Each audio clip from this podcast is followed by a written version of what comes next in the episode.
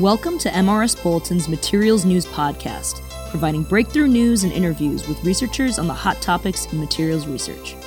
My name is Sophia Chen. Humans are using increasing amounts of data every day. We're streaming high definition movies on our phones, we're exploring the use of the incredibly data heavy virtual reality. Our devices rely on artificial intelligence, which requires huge amounts of data to train. That's why some engineers are looking to the emerging technology of photonics to transmit more information more quickly. Photonics technologies look beyond the voltages and currents in conventional electronics to manipulate light directly. Photonics also aims to use higher frequencies of light, including encoding information in the optical and terahertz range. Conventional electronics tend to use lower frequencies.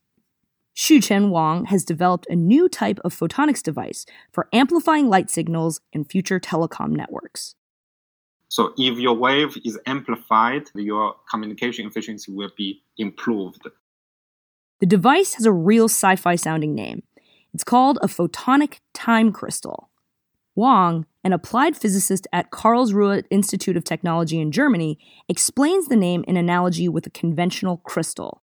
A conventional crystal is composed of repeating unit cells in space, such as eight carbon atoms arranged in a cube to form a diamond. A photonic time crystal, on the other hand, has a structure that repeats in time.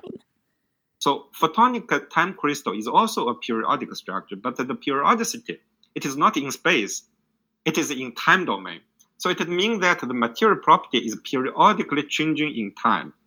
Wang's photonic time crystal is not composed of atoms, but copper structures arranged on a surface. Using conventional printed circuit board technology, he created these structures to look like a forest of mushrooms.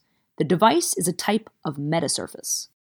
In our community, we call it like a mushroom structure. Yeah, it is very commonly used in electromagnetic uh, community. The mushrooms are on the centimeter scale, around the size of real mushrooms.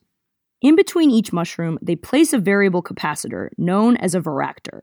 They can change the varactor's capacitance by applying different voltages to it.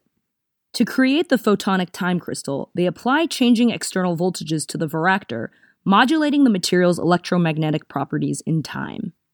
Wang then confirmed experimentally that this device amplified microwave signals that he sent across its surface.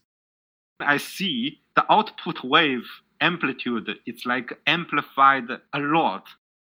Researchers had proposed photonic time crystals a few years ago and made theoretical predictions that they should amplify electromagnetic signals. However, these designs consisted of three dimensional metamaterials whose properties are difficult to manipulate in the laboratory. It is very difficult to modulate or change the property in time of this three dimensional structure. The innovation of Wang and his collaborators was to adapt the three dimensional time crystal design to a two dimensional metasurface. It's the first time anyone has experimentally demonstrated a photonic time crystal that can amplify an electromagnetic signal, he says. Wang is working on methods to improve the photonic time crystal to amplify signals more strongly. In addition, one potential application for photonic time crystals is to make a new type of laser that does not require mirrors.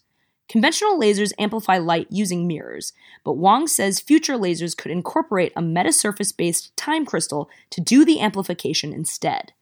This could make for a much more compact design. This work was published in a recent issue of Science Advances. My name is Sophia Chen from the Materials Research Society. For more news, log onto the MRS Bulletin website at mrsbulletin.org and follow us on Twitter at MRS Bulletin. Don't miss the next episode of MRS Bulletin Materials News. Subscribe now. Thank you for listening.